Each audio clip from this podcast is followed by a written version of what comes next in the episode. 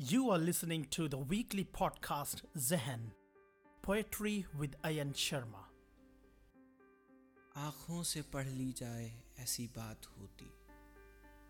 जुगनू भी ना सुन पाए वो आवाज़ होती। ना होता दूसरा तेरे मेरे खामोशियों के बीच। न झूठा मुस्कुरा पाते, जहन घर पास होती। किसी तकिए पे ना ही आंसुओं की छाप होती। अभी बस चाँद है, तब रोशनी भी साथ होती। बाहें बन जाती पर्दा, मैं तुम्हें महफूज कर लेता। और लिखता, रात तेरे नाम सहनगर पास होती।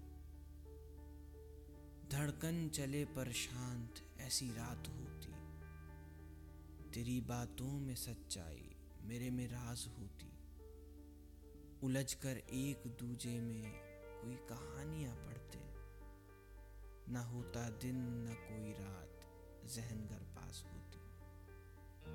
आँखों से पढ़ ली जाए।